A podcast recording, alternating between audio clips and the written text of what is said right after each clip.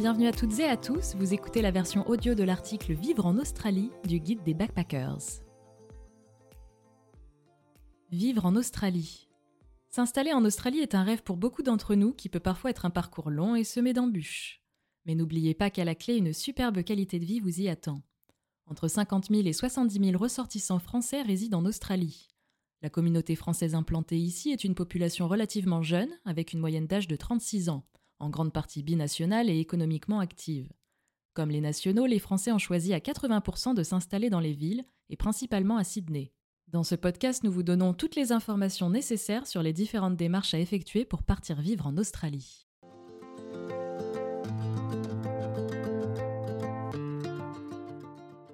Comment immigrer en Australie? Il existe différentes options de visa afin d'immigrer en Australie, mais on peut dire qu'aucune méthode n'est vraiment simple, à moins peut-être d'être sponsorisé par une entreprise française ou d'être déplacé en Australie pendant quelques temps. Bien souvent, les expatriés passent par différents types de visas avant d'obtenir la résidence permanente. Voici une petite liste des principales options pour immigrer en Australie. On peut immigrer via son travail. Si vous trouvez un emploi en Australie qui vous offre un visa, en général vous serez sponsorisé. Voici donc les options qui s'offrent à vous si vous souhaitez vous expatrier en Australie professionnellement. Le Temporary Skill Shortage Visa, ancien sponsorship 457. Avec celui-ci, vous êtes sponsorisé par une entreprise australienne. Vous devez justifier d'une expérience professionnelle d'au moins deux ans dans votre domaine. Votre poste doit être listé dans la STSOL ou la MLT SSL. Vous devrez également passer un test de langue IELTS pour prouver un bon niveau d'anglais. Il y a aussi l'option de l'Employer Nomination SHIM, visa 186 et 187. Utilisé à la suite d'un visa TSS, c'est un visa permanent pour 5 ans qui est renouvelable. Si vous postulez et n'avez jamais travaillé en Australie, vous devez être sponsorisé par une entreprise, effectuer une reconnaissance de vos diplômes et de votre expérience professionnelle. De plus, il vous faudra prouver au moins 3 ans d'expérience professionnelle dans votre poste. Autre visa, le Skill d'indépendante Visa, Visa 189. C'est un visa indépendant, vous n'avez donc pas besoin d'être sponsorisé par une entreprise ou un État. Cependant, votre poste doit figurer sur la MLTSSL. L'obtention du 189 est basée sur un test à points. Vous devez obtenir au moins 65 points. Pour postuler, vous devez être âgé de moins de 45 ans. Ce visa est un visa permanent, valable 5 ans et renouvelable. Vous pouvez inscrire votre famille dans la demande de visa. On compte également le Skill Nominated Visa, visa 190. C'est l'équivalent du visa 189, sauf que vous êtes sponsorisé par un État ou un territoire. Les postes éligibles sont listés sur la Skill Occupation List. Pour postuler à ce visa, vous devez vivre dans l'État sponsor pendant au moins deux ans. Vous devez avoir moins de 45 ans lorsque vous êtes invité par l'État territoire vous sponsorisant. Vous devrez obtenir au moins 65 points. Et si on rencontre un ou une Australienne, cela permet-il d'accéder à un visa? Eh bien oui, mais ce n'est pas une mince affaire. Pour postuler au Partner Visa, visa 820 ou 309, vous devez être marié ou de facto avec un Australien, un résident permanent de l'Australie ou un citoyen néo-zélandais éligible. Votre relation doit avoir débuté au moins un an avant la demande de visa. Il est possible aussi de rester sur le territoire avec le visa étudiant subclasse 500 qui est accessible à tous. Vous pouvez travailler 40 heures maximum par quinzaine tout en étudiant en Australie. Certains cursus, plusieurs années d'université, vous offrent ensuite la possibilité d'obtenir un visa de travail vous permettant de rester dans le pays. Et n'oublions pas bien sûr le Working Holiday Visa 417 ou 462 qui reste la principale porte d'entrée pour les moins de 35 ans. Il permet de travailler et voyager pendant 1 à 3 ans dans le pays. Mais ensuite, il faut pouvoir obtenir un permis de travail pour y rester et demander la résidence permanente.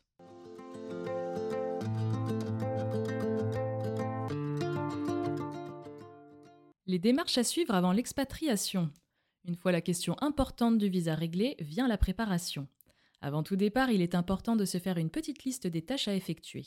Voici donc les principaux points à avoir en tête avant l'expatriation préparer son déménagement, acheter des billets d'avion, contacter les différents centres administratifs comme les impôts, la CAF, la sécurité sociale, trouver son logement à l'étranger, s'occuper de sa santé en prenant une assurance appropriée et en faisant un check-up chez son médecin, résilier ses divers abonnements, téléphone, internet ou encore électricité.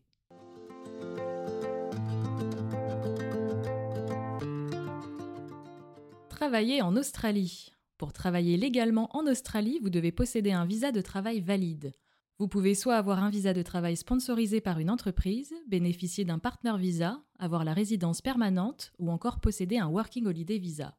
Rappelons ici que les étudiants sont également autorisés à travailler avec leur visa étudiant, cependant le nombre d'heures autorisées est limité. Comment se porte le marché de l'emploi? L'Australie est souvent présentée comme un Eldorado du travail, mais dans la réalité, tout n'est pas aussi simple, et cela même si le taux de chômage du pays fait partie des taux les plus bas du monde. Il s'élève à environ 3,5%. Il existe des disparités entre les régions du pays, certaines étant bien plus touchées par le chômage que d'autres. Pour ceux qui souhaitent immigrer en Australie, ils devront couvrir les manques de ressources en main-d'œuvre dans certains secteurs. Chaque année, l'immigration australienne publie une liste regroupant les secteurs en manque de main-d'œuvre. Il est donc judicieux de vérifier que votre métier est indiqué dans la liste. Sachez que les entreprises australiennes opteront plus pour un candidat local, citoyen ou résident permanent qu'un étranger. La pandémie de Covid a créé un manque de main-d'œuvre important dans pratiquement tous les secteurs. Il semble donc un petit peu plus facile et accessible d'immigrer à l'heure actuelle en Australie. Quels sont les secteurs qui recrutent le plus? Tous les secteurs recrutent plus ou moins tout au long de l'année. Les secteurs qui recrutent sont différents selon les villes et régions du pays. Par exemple, pour les emplois administratifs ou encore dans les institutions, il faut viser la capitale Canberra. Si vous cherchez dans le secteur minier, main-d'œuvre, ouvriers professionnels, ingénieurs, etc., Perth est sans doute le bon choix. Sydney ou Melbourne, les deux plus grandes villes d'Australie, regroupent notamment les sièges sociaux des grandes entreprises du pays ou encore étrangères.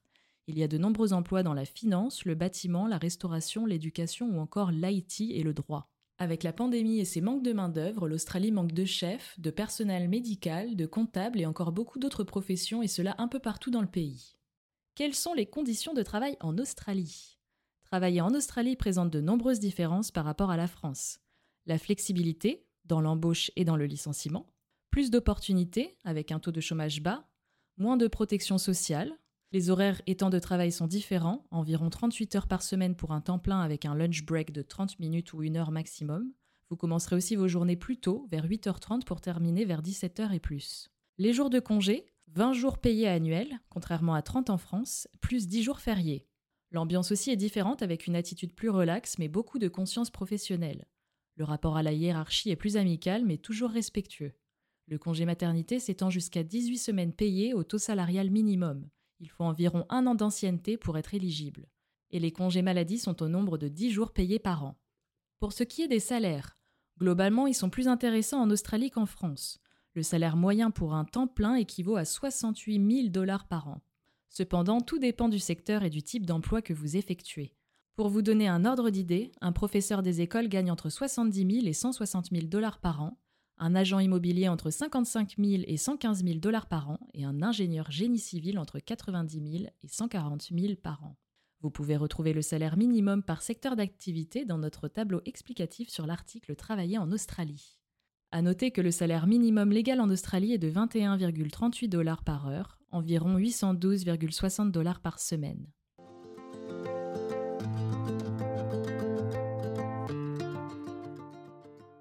La vie sur place. Pour ce qui est des logements en Australie, le prix est globalement assez élevé, d'autant plus depuis la crise sanitaire, surtout dans les grandes villes comme Sydney et Melbourne. Avec la pandémie et la démocratisation du travail depuis chez soi, les loyers ont aussi considérablement augmenté dans certaines régions du pays. On pense ici notamment à la Gold Coast ou encore la Sunshine Coast dans le Queensland.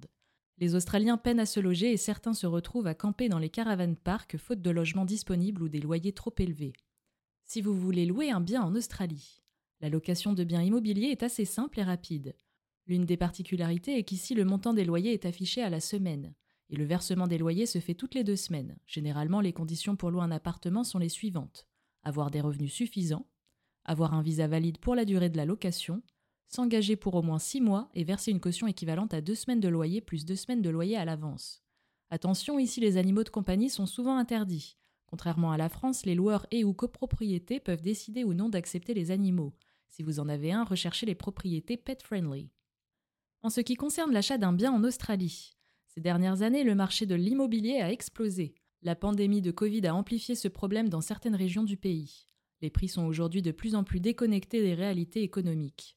À Sydney, par exemple, les prix d'achat sont plus élevés que partout ailleurs en Australie. Beaucoup d'Australiens ou expatriés choisissent d'acheter à 50 km voire plus de la ville pour avoir de meilleurs tarifs. À noter cependant que les experts prévoient une baisse des biens immobiliers assez conséquente dans les deux prochaines années. Si vous souhaitez investir dans l'immobilier en Australie en tant qu'étranger, certaines conditions devront être remplies. En effet, vous devez tout d'abord obtenir une autorisation du Foreign Investment Review Board, FIRB. Cette dernière est payante, comptez 5000 dollars si la valeur du bien est inférieure à 1 million. Une fois le bien trouvé et l'autorisation validée, le mieux est de contacter un avocat ou un notaire qui se chargera des démarches administratives. Assurez-vous d'avoir un pre-approval de votre banque avant de faire une offre. Cela vous assurera une longueur d'avance. Lors de la signature du contrat, il vous faudra verser un acompte correspondant généralement à 10% de la valeur de la maison. Pour tous les résidents permanents, pas d'autorisation préalable à obtenir. Vous pourrez acquérir un bien immobilier sans passer par la FIRB. Pour financer votre achat, vous devrez contacter votre banque. Celle-ci vous confirmera la somme maximale que vous pouvez emprunter. Vous devez avoir un apport personnel d'au moins 15% du prix du bien. Passer par un broker peut être une bonne idée pour avoir les meilleurs taux. En général, vous aurez une partie de l'emprunt à taux fixe pour une certaine période et une partie à taux variable. Sachez que les taux d'intérêt ont augmenté en 2022 et s'élèvent désormais à environ 6%. Sachez enfin qu'en plus du prix du bien immobilier, de nombreux frais seront également à payer. Ceci inclut les frais d'avocat, les frais liés au transfert de propriété, les stamp duties, l'assurance habitation obligatoire et les frais hypothécaires. Quel est le coût de la vie et du pouvoir d'achat? En Australie, le coût de la vie est cher, bien plus cher qu'en France. Les loyers sont particulièrement élevés dans les villes et souvent les gens choisissent de louer une maison à plusieurs pour diminuer les coûts. Pour vous donner une idée, Sydney est la dixième ville la plus chère du monde. Les transports en commun sont très bien entretenus, ce qui se ressent également sur le prix. Préférez des abonnements au mois pour limiter le coût.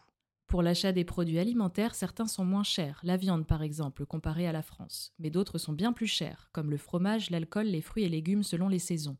Pour vous donner quelques idées de prix, un litre de lait coûte 1,60$, 12 œufs 5 dollars et 500 g de pâtes 1,80$.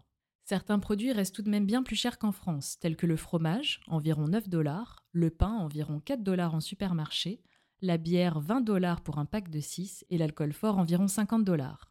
Les salaires sont plus élevés comparés à la France, ce qui permet de bien vivre.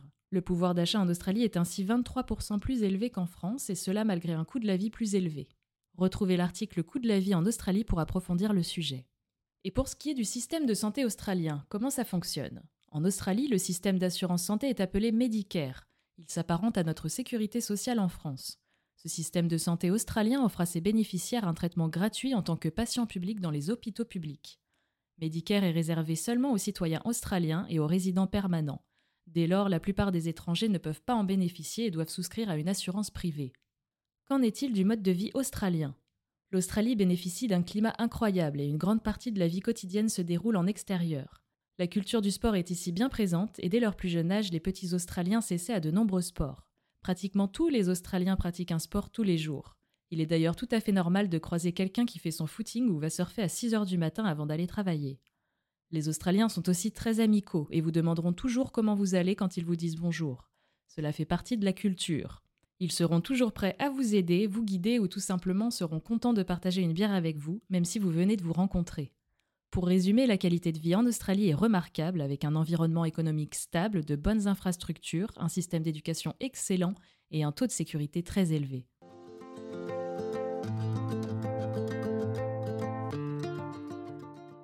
Les principales zones d'installation des expatriés.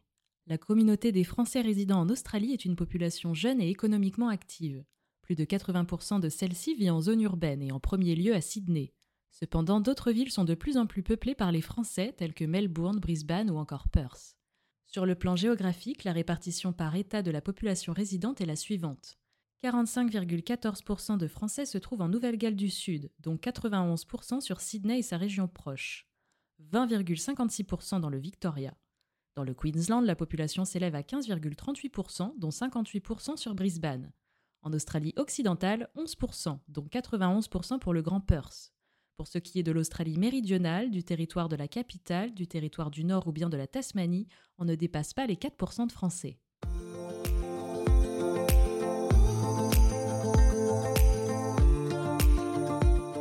Vous venez d'écouter la version audio de l'article Vivre en Australie du guide des backpackers dédié à l'Australie. N'oubliez pas que vous pouvez télécharger gratuitement notre e-book sur le site australie-guidebackpackers.com, le guide ultime pour travailler et voyager en Australie. À très vite!